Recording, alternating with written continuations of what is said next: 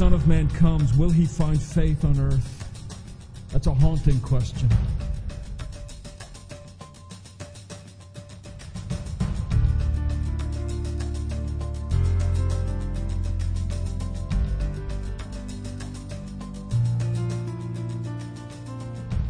Scripture open to Colossians 3:18. It's short enough to memorize.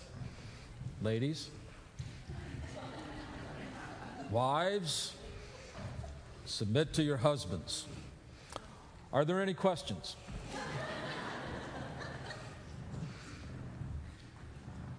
You know, this is a time of year when we um, uh, come up with New Year's resolutions and things. Uh, I think the most common one is I resolution to lose weight. And in preparation for my resolution to lose weight, I've been gaining weight all last year so that I would have something to work on. So it's been a very successful year so far. Um, you know, but we make all kinds of resolutions to be nicer, kinder to each other, to learn a foreign language, uh, to get a handle on finance. You know, we, we make all kinds of New Year's res- resolutions, and basically they all have to do with the notion that uh, we want to be better than we were.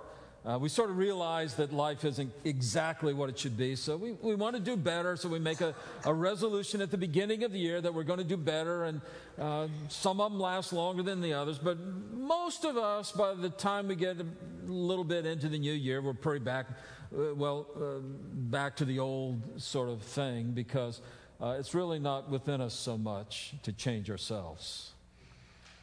The good news of the gospel is that God changes people. Amen. And that when you come to Christ in faith, He sends the Holy Spirit into the life of the believer, and it's the Holy Spirit that is doing the work and doing the growing and doing the changing. So, is change possible? Well, left to yourself, probably not, but is change possible in Jesus Christ? Absolutely by the power of the Holy Spirit. So let me, let me suggest to you this for a New Year's resolution. All right? If you haven't written one yet, um, I've, I've got one for you. Goes like this Whatever you do in word and deed, it pretty much covers it. Wherever you are, whoever you're with, whatever you're doing, whatever you're talking about, whatever you do in word and deed, do everything in the name of the Lord Jesus giving thanks to God the Father through him. Can you imagine how this coming year will be transformed if that resolution takes hold in your life? Whatever I'm doing, I'm going to do it in the name of Jesus Christ. Another way to phrase that is I'm going to live for the glory of God in the name of the Son by the power of the Holy Spirit. Whatever venue, whatever situation, every relationship, I'm going to submit to Jesus Christ as absolute Lord of that situation. Let me give that to you, offer that to you as a New Year's resolution, because that's frankly what Paul says we are to be doing. This Jesus, who is the image of the invisible God, who is the firstborn of all creation, and who is the head of the body, the church. All this so that he might have preeminence in all things.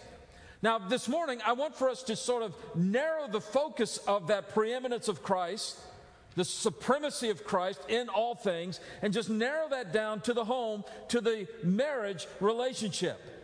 Because Jesus Christ is the image of the invisible, glorious, all majestic God in the home.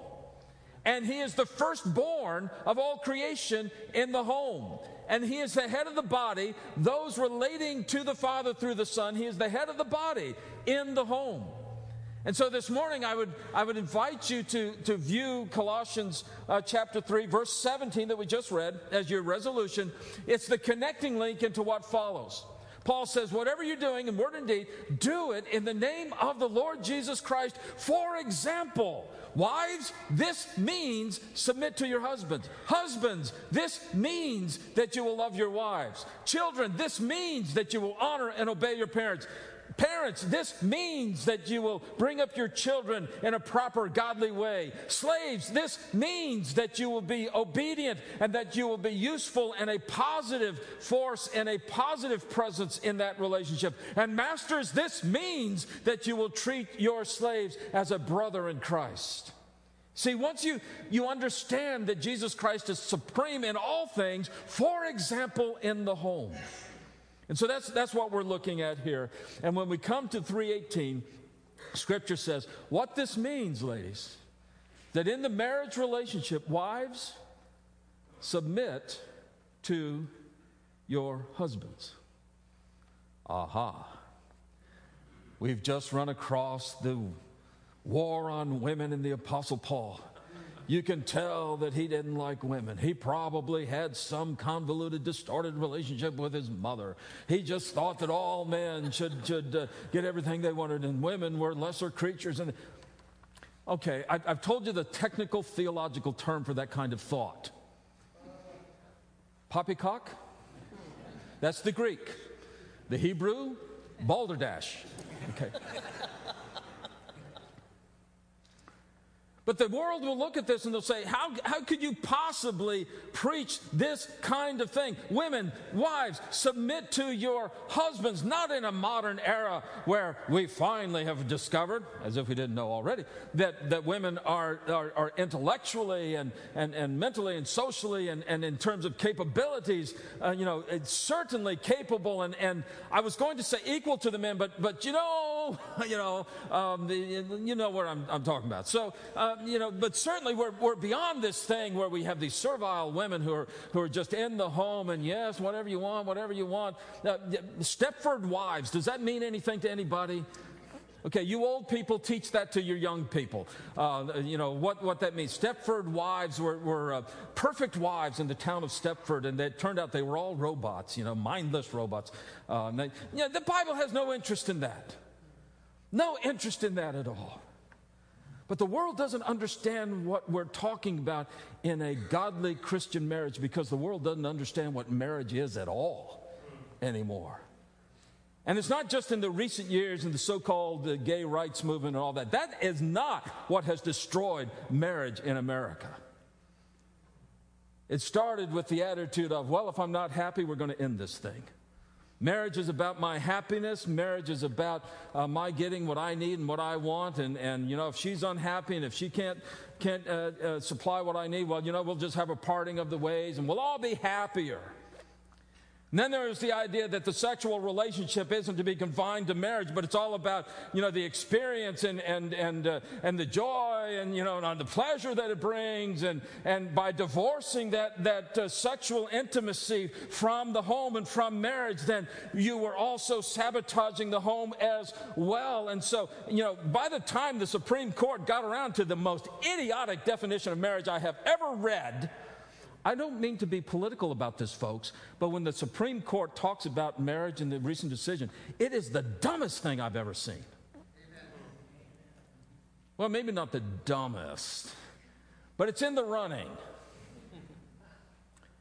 Our nation, our culture does not understand godly marriage at all.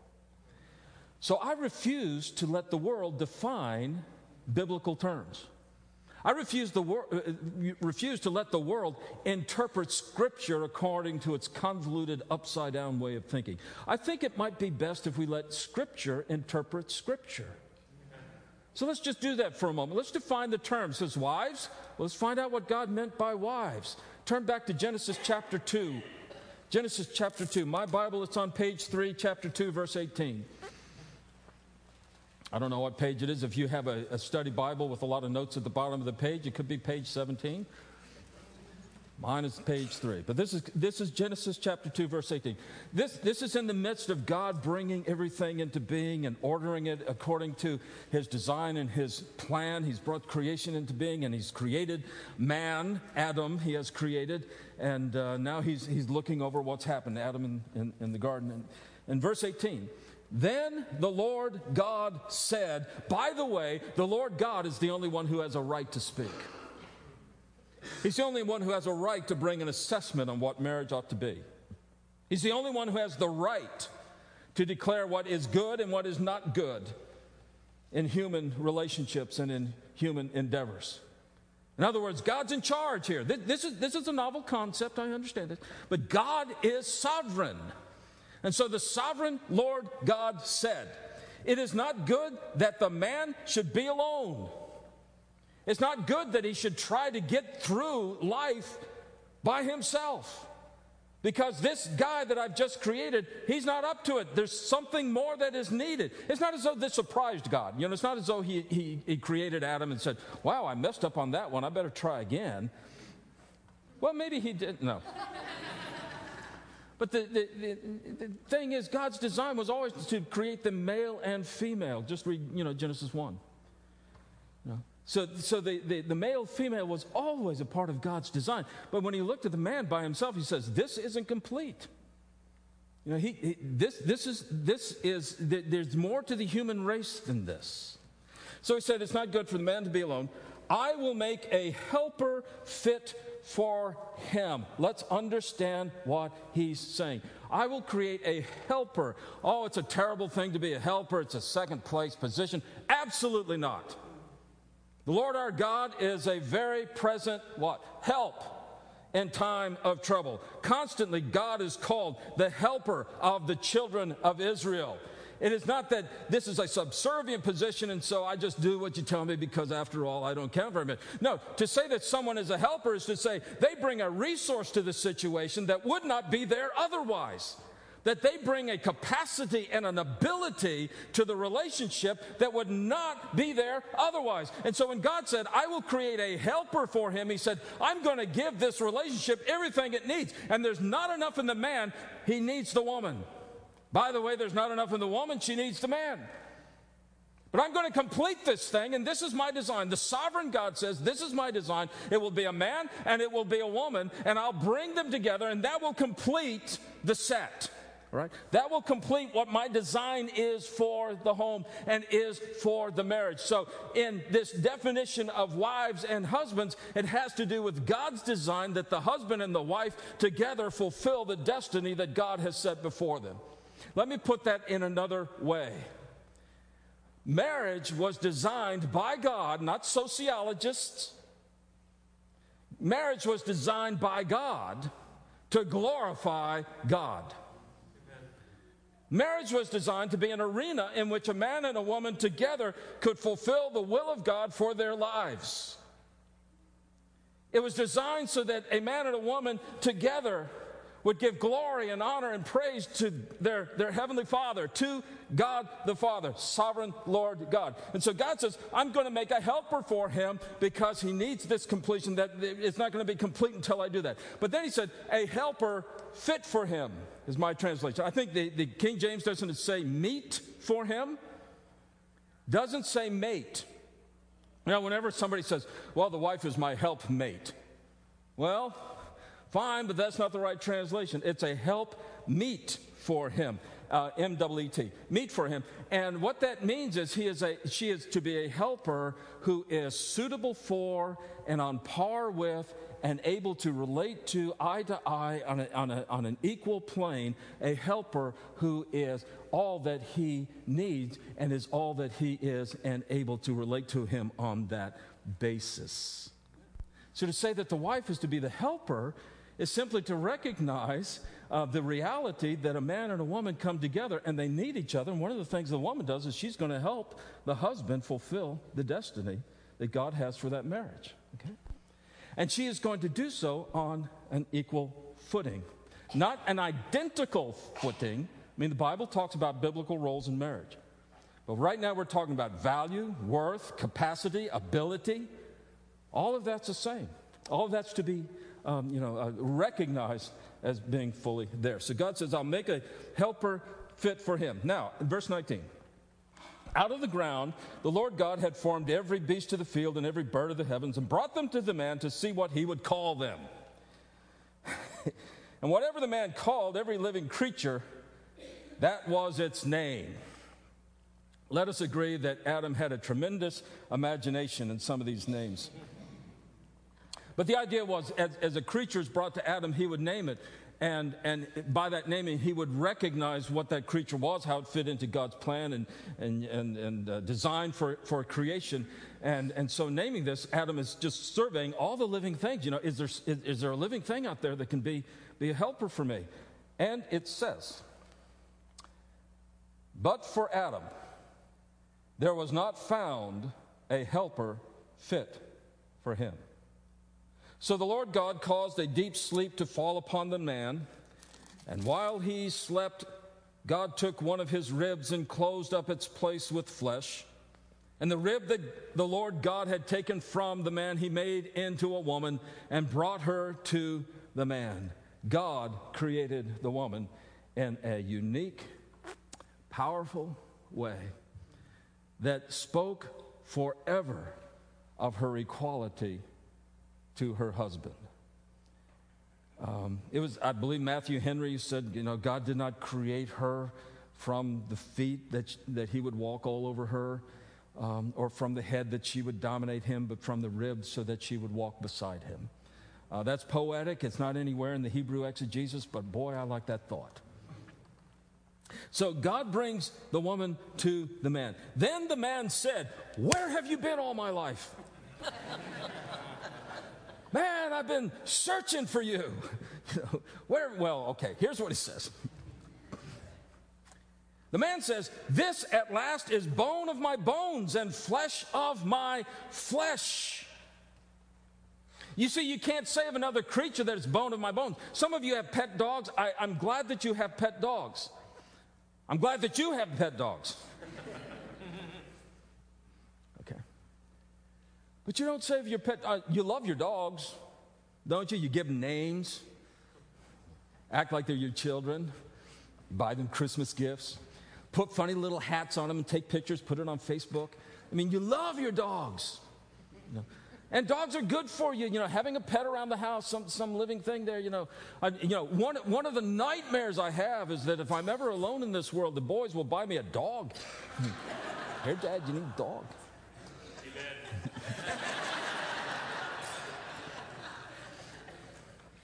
So I put it in the will that if they ever do that, they get nothing. Amen. yeah. But as much as you love your dog, as much as your pet is, is, is meaningful to you and helpful to you and all those other things, you would never say, bone of my bone and flesh of my flesh. You would ne- never say of an animal, as dear as you might love that animal, you would never say, here is something equal to me. But the man said to the woman, bone of my bone and flesh of my flesh. This, this is who I am, and I see that in her. And so I'm going to call her woman. Hebrew word for that is Isha. Because she was taken from the man, the Hebrew word for that is Ish. So, she, she's going to be Isha because I'm Ish, and we're, we're just going to be in this thing together. Now, that's God's design. When you want a biblical definition of husband and wife, it's a man and a woman coming together for the glory of God to fulfill their lives one with another by the power of the Holy Spirit. That's why when Jesus talked about marriage, he talked about a man um, uh, not, not just viewing his wife as chattel or as property, but viewing her as to be honored and respected. Okay, the, the, the very next verse explains that. Um, verse 24 Therefore, a man shall leave his father and his mother and hold fast to his wife. Debbie's mother used to point out it doesn't say that a wife should leave her mother and father.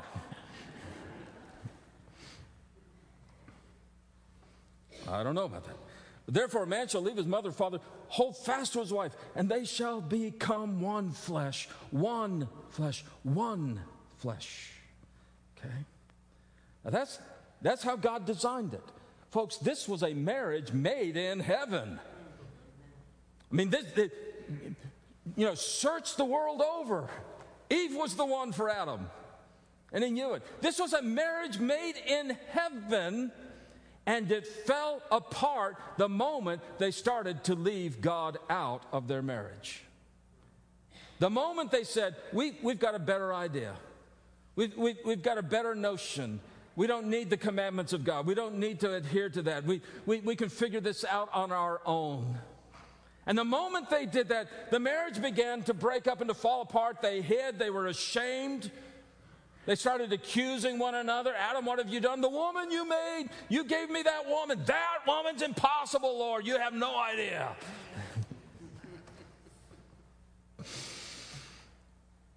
And so the marriage broke apart when they left God out.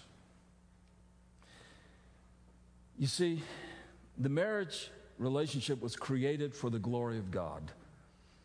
And this will tell you why you're married. Not why you got married. I know why you got married. It was, a, it was you know, yeah, that's what it was. Five years later, 10 years, seven years later, whatever it is, one day you woke up and you said, Why am I married? You know, what's going on here? I can tell you why you're married. You're married for the glory of God. You may not see it, but that's God's design. And if you're ever wondering, you know, why, why are we married and why should we stay together? For the glory of God. Why should we work harder at our problems? For the glory of God. Why should we go the extra mile and, and, and weather the rough places in life and those times in the marriage when, when things aren't going exactly as we like? Why do we do that? For the glory of God.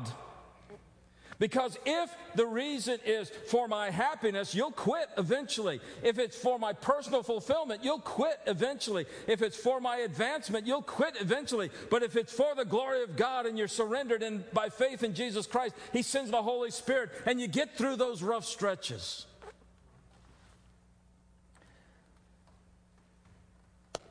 You know, most, most people think that marriage should, should just be sort of a an ever increasing line, you know, getting better and stronger, better and stronger, better. That, that'd be terrific. Uh, that's what would have happened if our first parents had never sinned.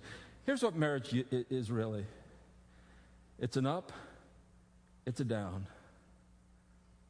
It's a little bit of up, and it's some down.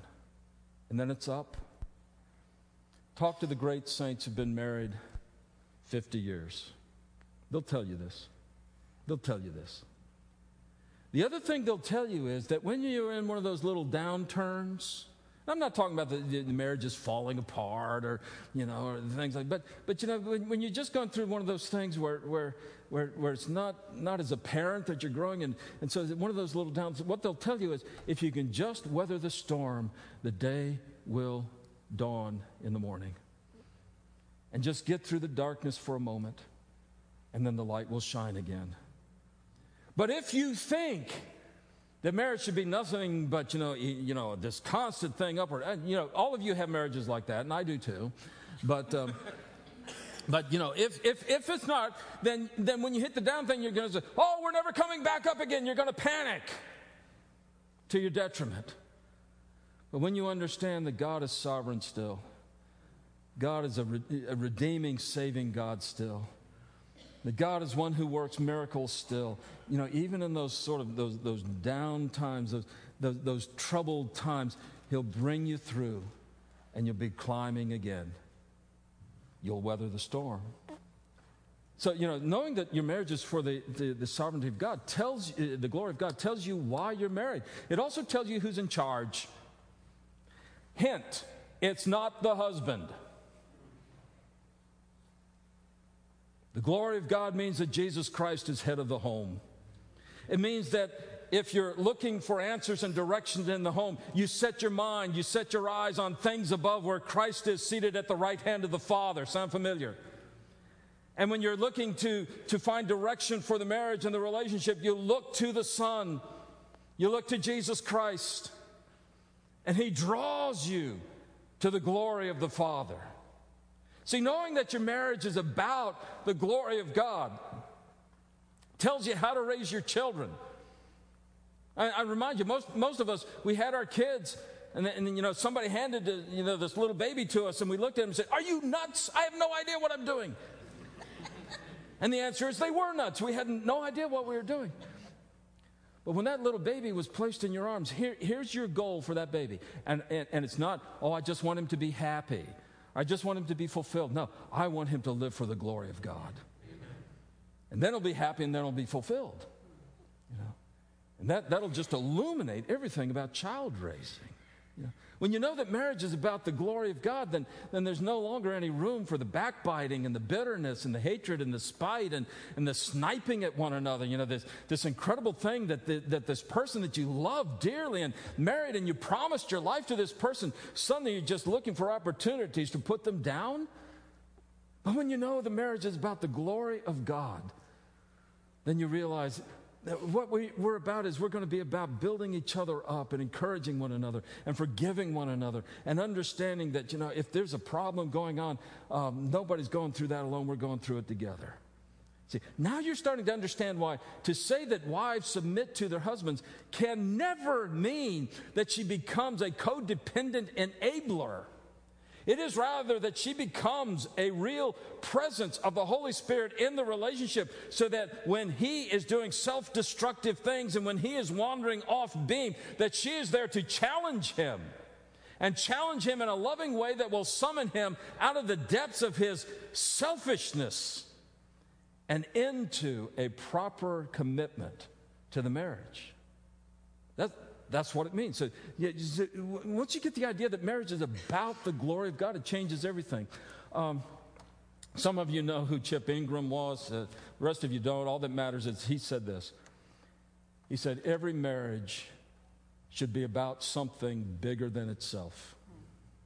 S- about something bigger than itself. That the husband and the wife, they just know together that they are working on something beyond just themselves. And that something is the glory of God. You know, a lot of couples express that and they, they say, well, the theme of our marriage is, is hospitality. Others will say the theme of our marriage is teaching. Some will say the theme of our marriage is caring and, and encouraging and counseling and, and so forth.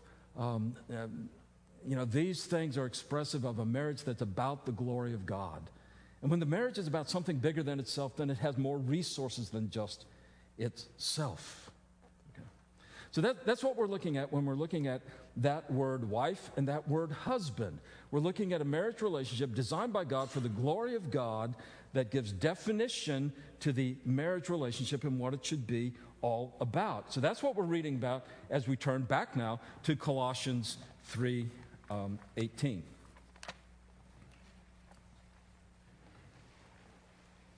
Wives, understanding what God means a wife to be. Submit to your husbands. By the way, next week we'll unload on the husbands.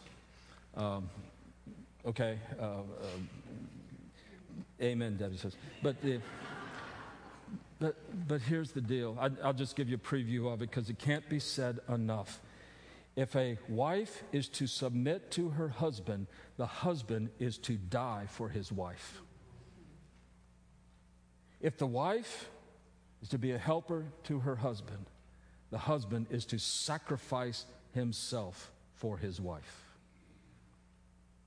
Okay, so that's what we mean by husband and wife. So, so all right. Now, wives, submit to your husbands as is fitting in the Lord. In other words, that submission doesn't take place on a human definition, it takes place on a Christ centered definition. Let me tell you what submission looks like in the life of Jesus Christ. He happened to be the glorious Son of God.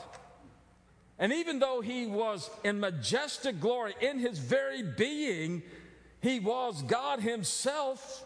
He did not think equality with God something to be clutched and grasped and held onto, but rather he emptied himself and took on the likeness of a man, and being found in the fashion of a man, he became a servant and obedient, even unto death. Christ submitted himself to our well being. You know, you, you, we just come through the Christmas season. The story after that in the Gospel of Luke uh, tells about how Jesus went to the temple when he was 12 years old and uh, his parents, thinking he was with relatives or whatever it was, they, they, they drove off and left Jesus at church. None of you have ever done that. but you sort of know what I mean. Anyway, they got a day down the journey and said, Where's Jesus? I thought you had him. No, I thought he had him. Well, let's ask, you know, let's ask uh, the relatives. You nobody's seen Jesus. They run back to, to Jerusalem and they start looking for Jesus. They find him in the temple, and there he is answering questions from the, the, the rabbis, from the leaders. Right? They said, Jesus, you know, don't you know we were looking for you? You know, how could you do this? Don't you know that I must be in my father's house? I mean, doesn't it make sense to you? I, I should be about my father's business. But Jesus left and he went home with them. And the scripture says there in, in the Gospel of Luke, it says, he was in submission to them. It's a, it's a perfect periphrastic. Uh, means this, this was his constant attitude towards his parents. He was in submission to his parents. Folks, if ever there was a kid who could look his mom and dad in the eye and say, You know, I know more about this than you do. now, you've got kids who think they know more. But Jesus was the kid who did know more. You know, if, if there, were, there was a kid who could look at his mom and dad and say, You guys really don't know what you're doing here. But he was still in submission to them because he was honoring God's design for the home and God's design for how children and parents would relate to each other. Submission in the life of Jesus meant that when the disciples kept fumbling the ball and fumbling the ball and fumbling the ball, he did not pull them out of the game. He did what good coaches did. He called the next play to give them the ball. He expressed his, his confidence in them and he, and he nurtured them and he kept, kept going with them. Uh, the, the, submission of Jesus meant that on the night uh, before he was betrayed, that he laid aside his garments and he took a towel and he took a basin and he got on his hands and knees and he went from disciple to disciple to disciple and he washed their feet. Submission for Jesus Christ meant that when he was dying on the cross, he cried out, Father, forgive them they don't have the foggiest notion what they're doing. The submission of Christ meant our salvation. That kind of submission is not a bad thing. And it turns out it needs to be a part of the life of all believers. When you come to Jesus Christ, we are called, all of us, to a life of submission. In uh, Ephesians chapter 5, where Paul talks about these same relationships, before he gets to the very verse in front of it, he says, Submit yourselves one to another means all Christian believers submit themselves one to another. That means it's my job to be submissive to the believers around me. What that means is I become a channel whereby God uses my resources for their well being, for their benefit, and for their growth. So we are to be submitting one to another. And, and this, this works out in all kinds of ways. Let me tell you, um, I had problems with the biblical idea of submission. I really did. Because in Romans chapter 13, believers in Jesus Christ are told, told to submit to the government and the governmental authorities. I want you to know, I, I was reading this in college. Okay, this is uh, the, the end of the 60s, start of the 70s. Vietnam War is going full blast, right? And I'm trying to figure out so the idea is that I'm not supposed to have anything to say about what my government is doing when I think it's wrong? And I'm, I have never read a passage of scripture that I ever looked at and said, I don't see how that could possibly be true, except that one in Romans 13. Odd, odd, isn't it? You'd think it would be something else, but that, that was the only one. I said, you know, how could that be? Then I started reading the whole Bible. And I started reading about how the believers in Jesus Christ said we must obey God rather than man. Yes, as believers in Jesus Christ, we, we submit ourselves to the authority of, of, the government for the sake of order. The Bible says that's why God established government to rein in the sinful tendencies of the population. Uh, but, uh, but even if the government is not a good government looking out for the welfare of the people and doing all the right things like our government is now, um, you know, even when that isn't the case, we still submit to the authorities for the sake of, of, decency and order. But once the government crosses the line and tries to usurp what belongs to God, we will obey God rather than man. Once the government tries to tell us that we cannot live for Christ, we will obey God rather than man. And we will join our brothers and sisters throughout the ages who have inhabited prison cells and have gone to the martyr's death. We will do that for the sake of obeying God rather than man. Okay?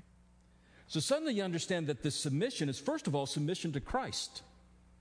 And because of the submission to Christ, then we submit for decency and order to these other authorities and powers uh, that, are, that are going on. So when Paul says to the wife, he says, submit to your husbands, he's got all this background going on. All the background of, of Colossians 1 and Colossians 2 and the first part of Colossians 3, he's got all, all, all, that going on in, in his mind. And so when he says, Wives, submit yourselves to your husbands, then what you can do is you can fulfill God's plan and destiny for your marriage in so doing. Now, does that mean she just rolls over and plays dead every time he says boo? No. That doesn't help him. You know, a husband is not helped by a wife who does not challenge him. He is not helped by a wife who does not occasionally say, You know, dear, honey, sweetums, you're really being stupid right now. Okay. It's never happened in our marriage. She didn't have to say it. I knew I was being stupid. You know, the only time, I, this, is just uh, the only time Debbie and I ever fought when we were dating uh, was when we decided to have a biblical marriage. And so we bought books. This, this is what I do. You know, if I want to know something, I buy a book. You know, drives Debbie up the wall. But I buy a book. So I bought a book. Um, I bought two books. One, one was by uh, Bob Green and Anita Bryant. Anybody remember Anita Bryant? Okay. For a while, she was the guru of, of Christian marriage. And you looked to Bob Green and Anita Bryant because they could tell us what a Christian marriage was. And they did that right up until their divorce. But, you know, they, um, I bought that book, and then there was another book called The Christian Family or something by Larry Christenson, uh, uh, as I recall. But anyway, uh, their idea was in the home, the husband is in charge. And he has authority over the wife, who has authority over the children, who have authority over the dog, who has authority over the cat. Well, that can't be true. Nobody has authority over a cat. But anyway, so the dog over the cat, the cat over the parakeet, the parakeet over the fungus growing in the, in the bathroom. You know. And so, so the idea was that there's this hierarchical order, and so you, you need to, to maintain these, these, these lines of authority. I thought that was a good thing. I thought it really was. You know, Debbie and I were, you know, we're in love and we're, we're doing all this thing. And, and so I said, well, that's what we're going to do. We fought like cats and dogs whatever that looked like. But I mean, it finally dawned us after about a week of this. It said, "This is nuts. This is nuts. This is what this isn't what people do who love each other. They work together. They talk together. They share together. They work things out together." And when the Bible says that the wife is to be submissive to the husband, he doesn't get to tell her to do that. Sorry, guys, you don't get to lecture your wife. You know? You live for Christ. You make him known and manifest in front of her. And the beauty of Christ in you will draw her to you. It, will solve a lot of problems. But it says a, a wife should be submissive to her husband. It's, it's simply saying that, ladies, when you marry a guy, you are saying, I'm going to do everything I possibly can to enrich your life and be a channel through which God's Spirit works for your good. And I'm going to give my life in, in serving that end in your life. In other words, I'm going to live for the glory of God so that you too might know the glory of God. And that's what it's talking about for ladies. Next week, we'll talk about the guys. But, ladies, submit to your husbands as is fitting in the Lord. You know, defined by that relationship with Jesus Christ, by the sovereign glory of God submit yourselves to your husband. And in that way, and your, your marriage and your home will become a, an arena in which everything you're doing in word and deed will be done in the name of the Lord Jesus Christ. And you will be giving thanksgiving to the Father in the name of Jesus the Son. Amen. Let's bow in prayer together.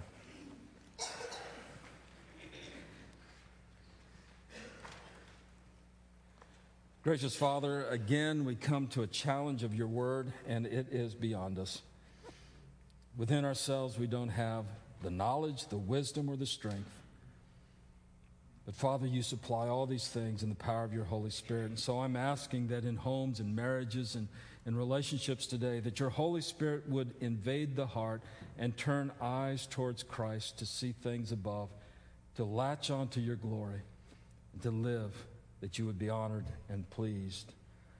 Um, Father, there are those here today that a lot of this has seemed strange and alien. There, there are some here today that, that this talk about surrendering to Christ just it, it doesn't compute.